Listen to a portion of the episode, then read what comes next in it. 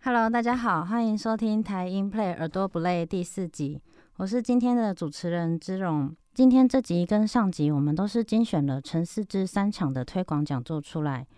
上一集呢是收录了策展人徐美玲老师介绍陈四志的生平背景部分，而今天这集呢，我们是会针对合唱跟钢琴作品去做介绍。那首先前半部分，我们会先来介绍陈四志的合唱作品。这场讲座呢是由福尔摩沙合唱团跟音乐总监苏庆俊老师来为大家示范跟讲解。那在这边也非常感谢，那天虽然合唱团的团员有相继确诊，演唱人数有少了一点，不过大家还是非常专业，完美的演绎了陈世志的作品。那等等开头会先由合唱团先来介绍《上帝的羔羊》这首曲子，然后苏庆俊老师会再讲解，那就让我们来听听吧。person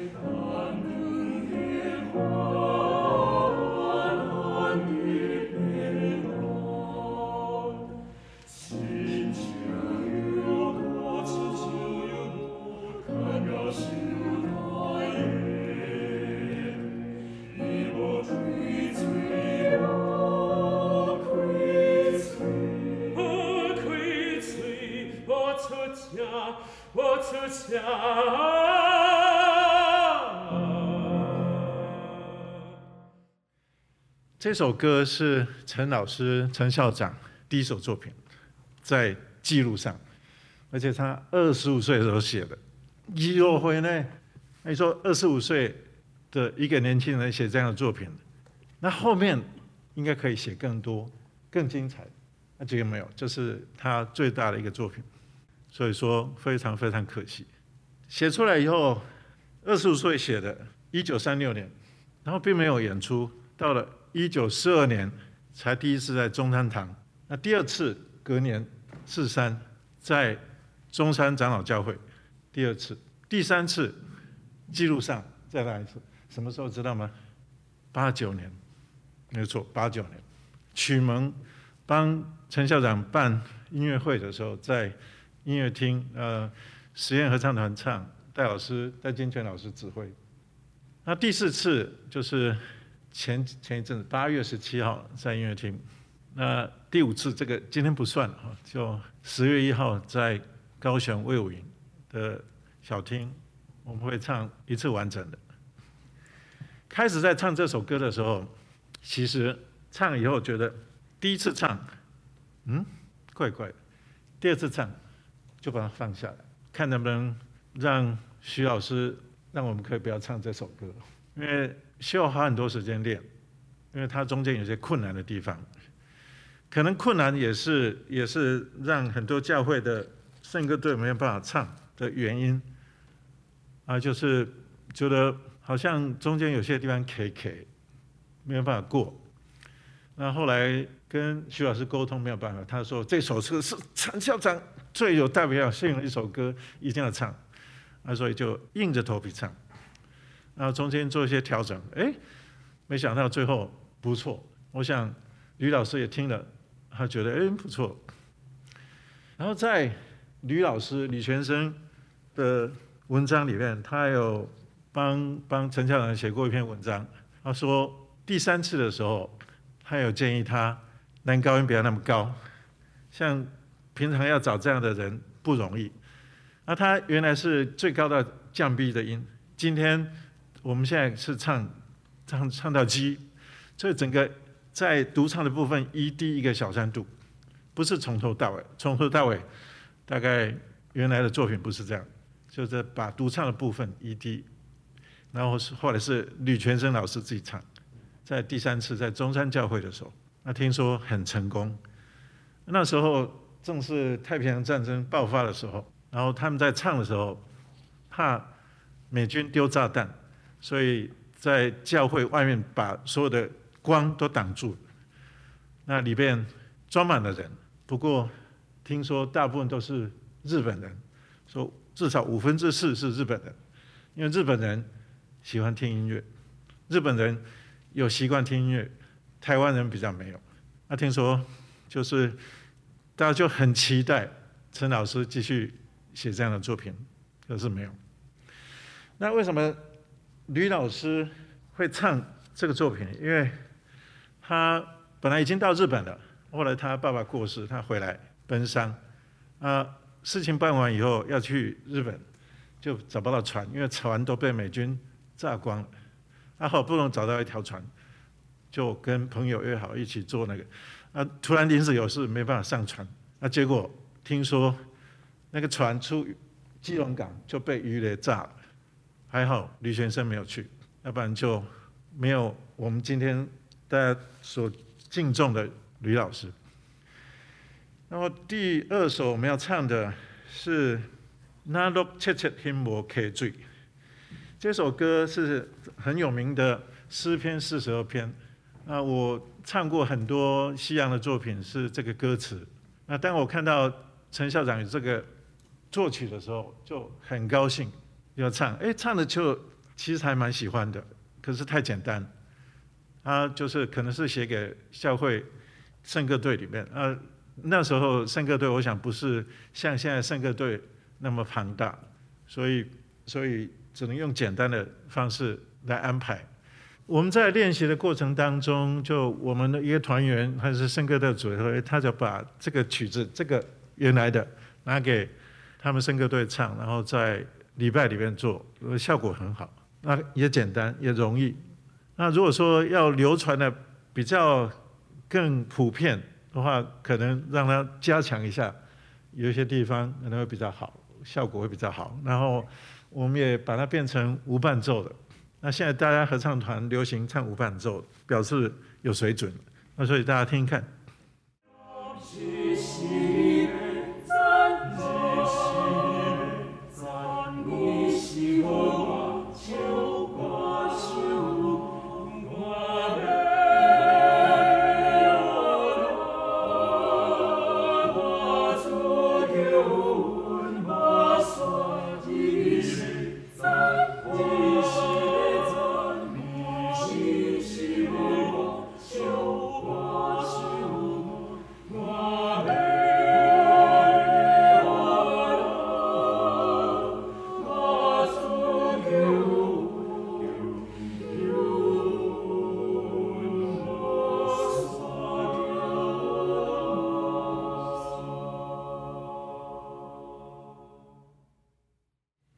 接下来这一首歌是写出来的时候，我是三岁、两岁，一九五八年，兄弟听摄影，而且写这首歌的时候在多伦多，那写第一首歌的时候在日本，都是在跟老师学习的时候，我在想说，这个是老师的作业，让他台湾的元素加上去，那刚好造福台湾。这首歌我很喜欢。一听就喜欢，除了它好听有效果，还有点难度，然后它是无伴奏，符合现代的需求，所以陈校长很久以前就知道超前部署。来，上帝听世人。好的，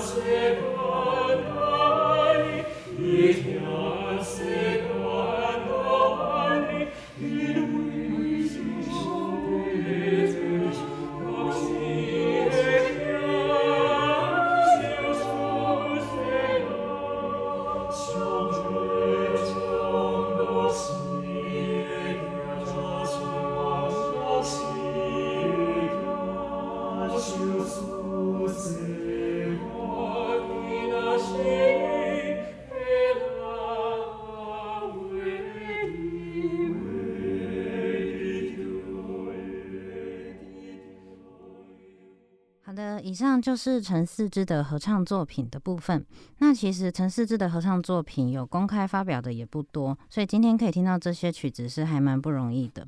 那接下来的钢琴讲座呢，这场比较特别，我们是采用访谈的形式，是由我们展览的策展人徐梅林老师访问两位不同世代的钢琴家，分别是左辅健老师跟卢一之老师。这两位钢琴老师算是对陈世志有着特别的渊源。那等一下开头，左辅健老师会先来说说是怎么受到陈世志启发的，再来会有卢一之老师谈到如何接触到陈世志的钢琴作品，然后接着就会着重在钢琴作品上，也是采用边讲解边示范的方式呈现。那就让我们来听听吧。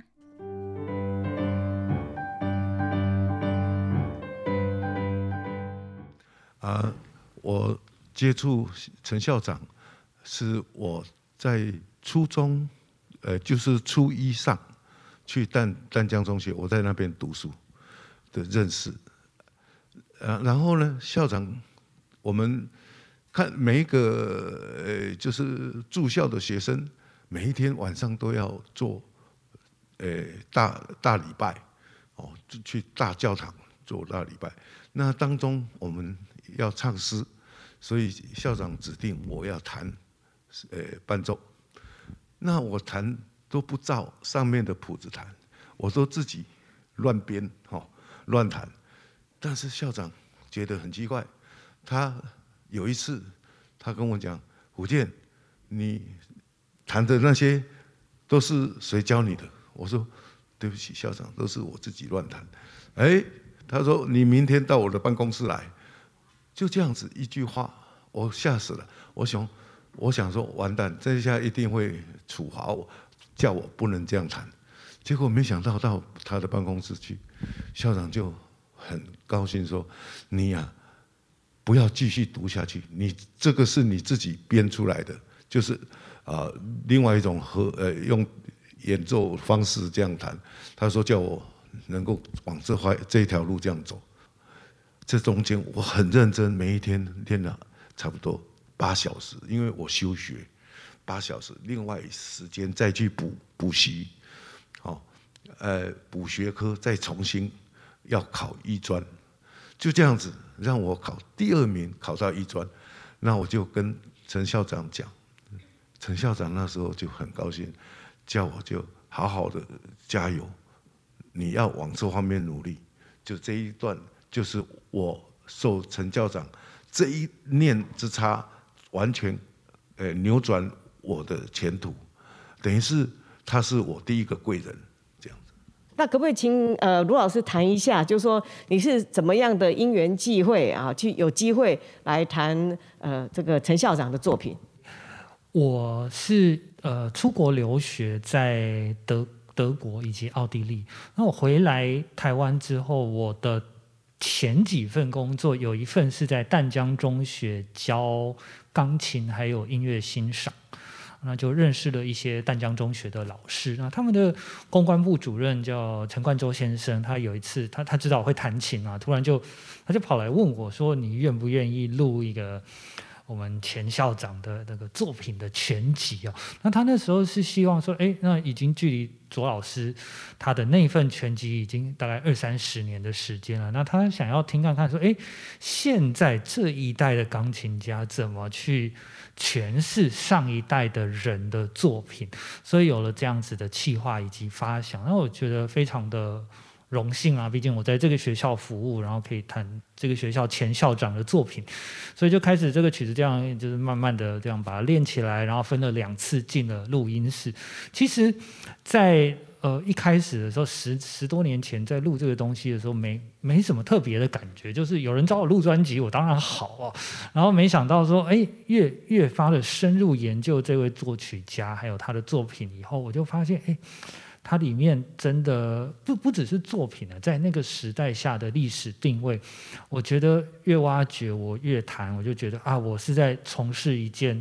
很珍贵以及很有意义的事情。那我们现在请问一下那个卢易之老师哈，我们常常说乐如其人，所以您在呃弹奏灌录这个陈思志的作品的时候，呃，你是不是呃，我们第一个先谈谈你，因为你录了整个几乎他所有的钢琴作品，那可不可以麻烦您讲一下，你们有哪一首你觉得你非常非常的喜欢？惨了，这个这个这个问题哦，就就跟我常常受访的时候。都会问说你最喜欢的作曲家是哪一个？哦，那这个这每天都在变呐，而且因为我们每一直在谈不一样的东西。当你在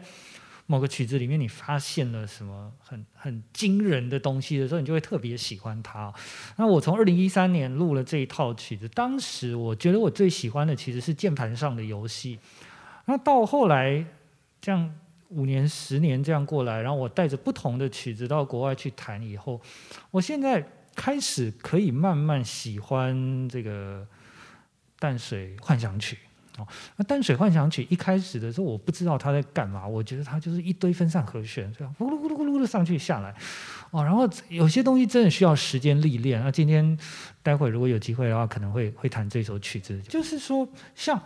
呃这个曲子哦，因为。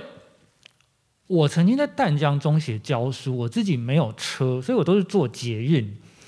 那坐捷运就可以看到淡水河嘛，然后都是早上九点的课，所以其实早上那个太阳光洒到淡水河上面的时候，你可以看到那个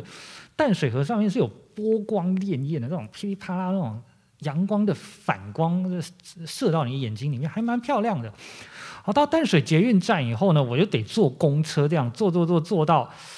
呃，淡江中学附近，然后爬一个很陡的楼梯上去。他爬楼梯的时候，我又可以看到那个淡水河对面的那个山。所以我现在把这些回忆慢慢的跟这个曲子连在一起，就有一些地方，我觉得就突然突然开窍了，然后听起来就就会觉得很熟悉，像这种东西。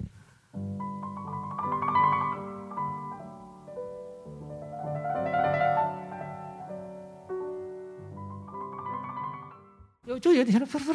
那那种那种反光，然后在波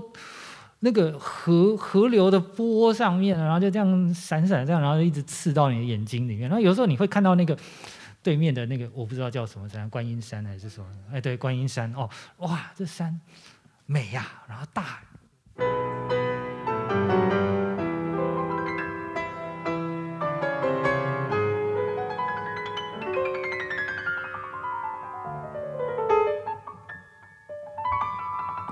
像这个噔噔噔噔噔，一只鸟这样飞过去，然后叫几声，就是很多自然的景象会在这个曲子里面反反复复的出现。啊，我觉得经过大概九年、十年的时间，我终于懂这首曲子在说什么。所以现在好像对于这首曲子会特别有一些共鸣的感觉。这样补充一点，因为他是年轻的钢琴家，在我那时候弹的时候，他跟我讲，那个背景是这样子。那时候的淡水不像现在，你看我们去淡水，现在已经很繁华热闹，而且那个都是沿岸哈，都是把它往前延伸填土，对不对？弄得很广的一个草原，对不对？以前不是，以前的淡水非常很清澈的水，干干净净，还有很多鱼在里面，啊，那还有呃很多蜻蜓。那这个晚傍晚的时候啊，在那边小孩在那边放风筝啊，还在那跑啦，在那玩耍。那他看见淡水，呃，日落的那种景象，也是感到非常的美。那个从水上面反映出来的淡水，他觉得很受那个美感来写这一首曲子。所以他的淡水幻想曲，他是那种要用想象力去看。淡水当初的情景，那个景色，呃，比较不是现在的淡水这样子。也是看到一个地方，好，它的演变。那呃，意思就是说，呃，这个淡水幻想曲应该是陈思志最早的钢琴作品，好，所以呃，应该是一九三八年所写的。那到现在其实已经这个八十八十多年了哈。其实我们看到，哎，每一个人对于这个城市，然后怎么样在这个音乐当中找到我们自己情感的一个投射。哎，来，卢卢老师，这首曲子还有没有什么要跟我们分享的？嗯。我我觉得哦，我们在听曲子的时候，有一些曲子很好听，或者说很容易入耳，是因为它有一个很美的旋律，或者说这个旋律不止美，而且容易记。但是在这个淡水幻想曲里面，有一些曲子的写法，它没有要给你很好听的旋律，但是你听完你会。透过那一些说不出、记不住的音，你会体验到某一种的感觉。然后我觉得这是这个曲子，它跟譬如说他写的《台湾素描》，《台湾素描》就真的是旋律伴奏这一种这种歌的写法，就会有一点不一样。既然呃我们谈到《台湾素描》哈，那我们可不可以请呃卢老师哎帮我们弹《蕉叶微风》第一首《台湾素描》？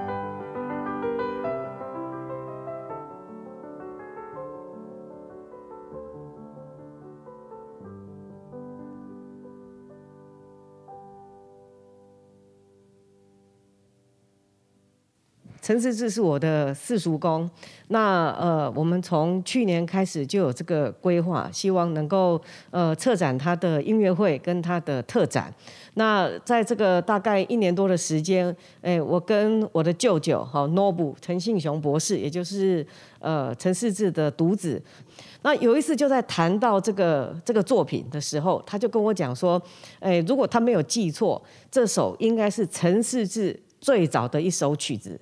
哦，这个意思就是说，呃，这个是虽然是我们目前写的是一九三九年叫《台湾素描》，可是这首第一首《蕉叶微风》应该是陈世志他读淡水中学，就是说他读没有多久，然后他接触了西洋音乐，他脑袋里面就有这样子的一个一个旋律出现。那呃，其实刚才我们有听到这样一个非常。非常优美、非常优美的旋律，然后结合的大自然，哈，这个就是叶蕉叶微风，好。那我们再不呃，请卢老师再跟跟我们分享，像这个呃台湾素描里面有哪一些曲子，你在弹奏的时候你觉得很有趣？这样，我觉得那个蟾蜍戏群鸭是一个蛮不错的曲子，它它是一个非常有画面、生动活泼的曲子。那他呃陈世之先生他也在他的这个曲子描述里面，也就是说，就是一群。小鸭子，它要去去什么散步啊？去喝水，然后走走走，走到一半就看到一只蟾蜍挡在路中间。那小鸭不知道怎么办，所以就在那边，嗯，你要让啊，还是我要让啊？然后就在那边迟疑的时候，然后这个蟾蜍会呃。这样鹅就把那个小鸭吓跑了，所以这小鸭没去喝水，然后就原路又走回去。那这个曲子就真的长得是这样，小鸭走出来，然后中间那个蟾蜍在鹅鹅鹅鹅之后，同样的旋律又把小鸭这样用渐弱的方式把它带走，所以是一个蛮蛮有画面的曲子。然后最后蟾蜍就跳到水里面，你可以听听看。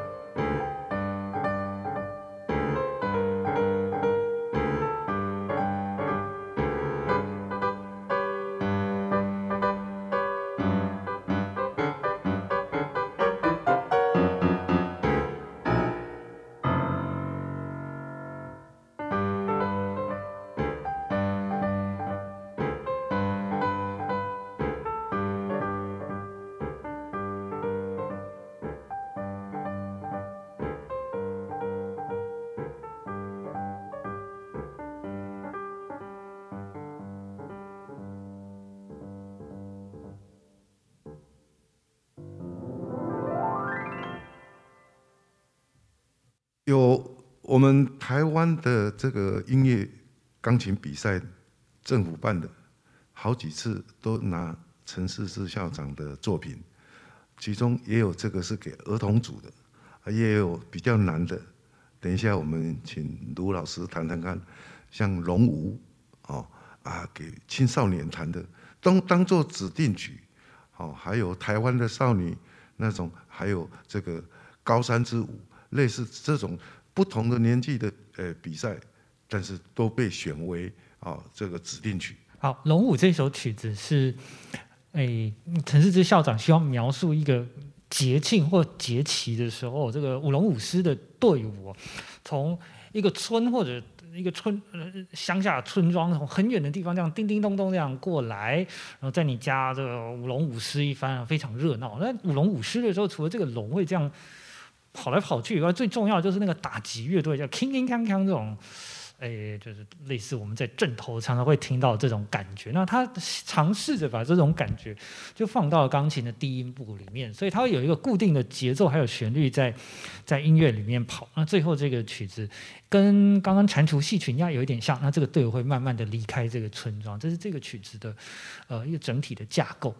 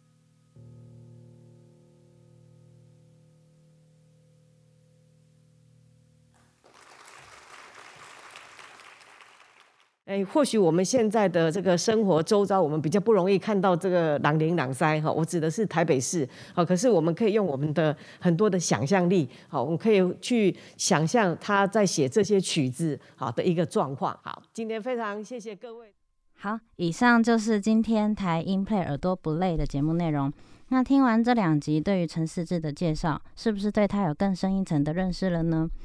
台湾音乐馆的三楼也持续有陈思志的展览。这个展览会到明年二零二三年的一月十五号，欢迎有兴趣的听众前来观赏。剩不到一个月的时间，请多把握哟。